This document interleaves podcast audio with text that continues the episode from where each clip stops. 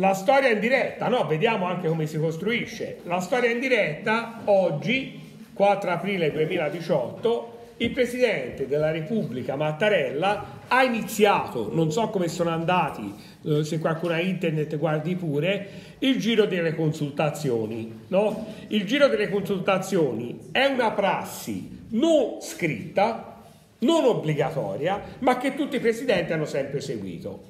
Il giro delle consultazioni vuol dire che il Presidente ascolta il Presidente della Camera, il Presidente del Senato, l'ex Presidente della Repubblica, tutti i gruppi parlamentari che si sono formati, che vanno lì con una delegazione da loro scelta. Di questa delegazione può far parte anche il capo politico, il segretario del partito, anche se non è parlamentare, no? Gli altri devono essere parlamentari, Camera o Senato, ma è una prassi. Oggi ha iniziato Mattarella ascoltando Casellati,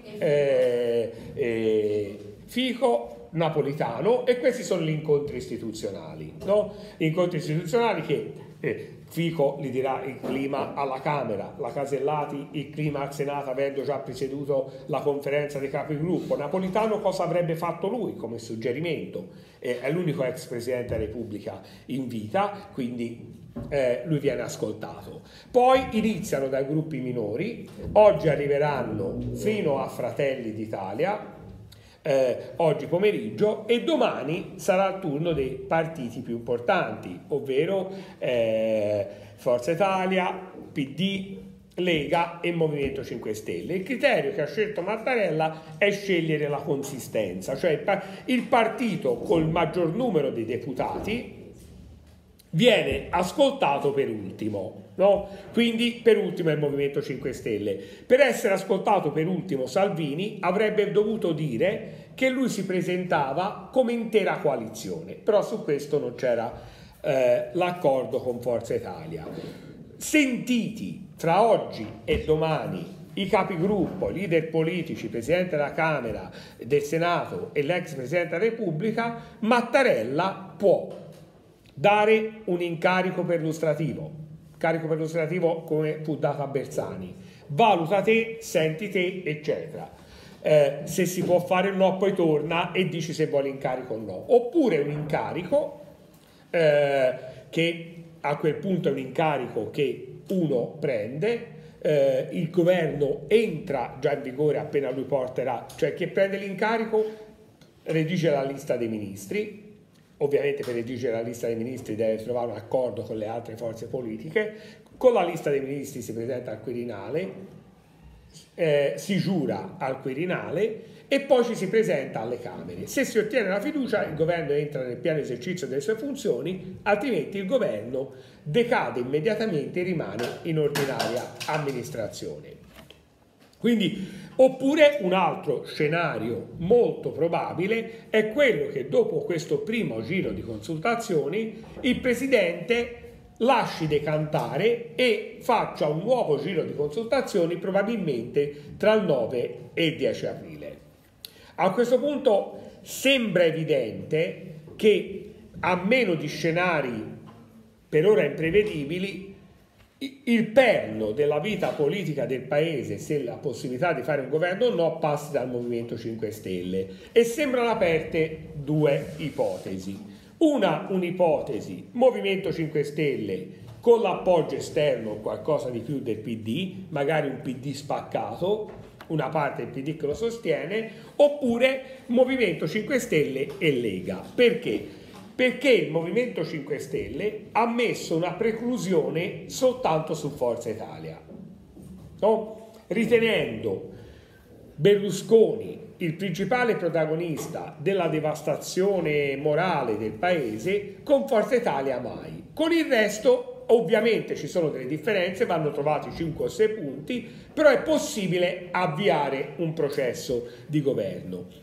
Il Movimento 5 Stelle ha avuto anche molto da ridire sul fatto che Forza Italia abbia deciso di mettere in delegazione, anche se fino a ieri era un pochino incerta la cosa, Berlusconi nell'incontro del Presidente della Repubblica, perché è una cosa che secondo loro fa inorridire le vittime della mafia, essendo stato Berlusconi indagato sulla mafia e molti suoi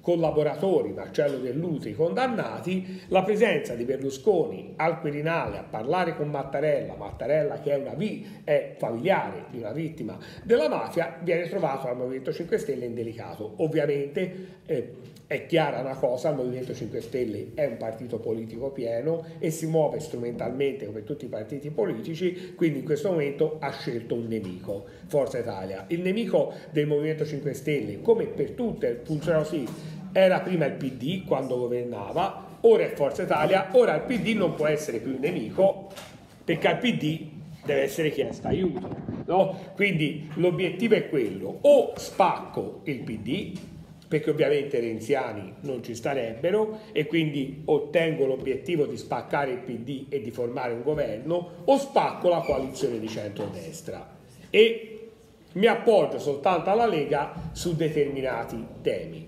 Una politica che qualcuno trova ampiamente spregiudicata, cioè PD e Lega vengono letti da molti come antagonisti, quindi l'importante è governare, con chi si governa non importa. Molti invece vedono nel Movimento 5 Stelle una sorta di evoluzione e di capacità di dialogo con gli altri. Il Movimento 5 Stelle è un partito che somiglia, non per ideologia, assolutamente non per ideologia, ma come tecnica molto al vecchio Partito Comunista Italiano, cioè un movimento che sa parlare con le persone, che sta nel basso, che dialoga con tutti, che dà un'idea di partecipazione, ma poi nelle segrete stanze vengono decise molte cose. D'altra parte anche il Partito Comunista Italiano c'era l'idea della partecipazione da basso in sezione eccetera, ma poi in via delle Botteghe Oscure si trovavano il segretario e pochi autorenti e lì veniva deciso tutto. Quindi ha preso una vecchia tradizione della politica italiana ancora esistente.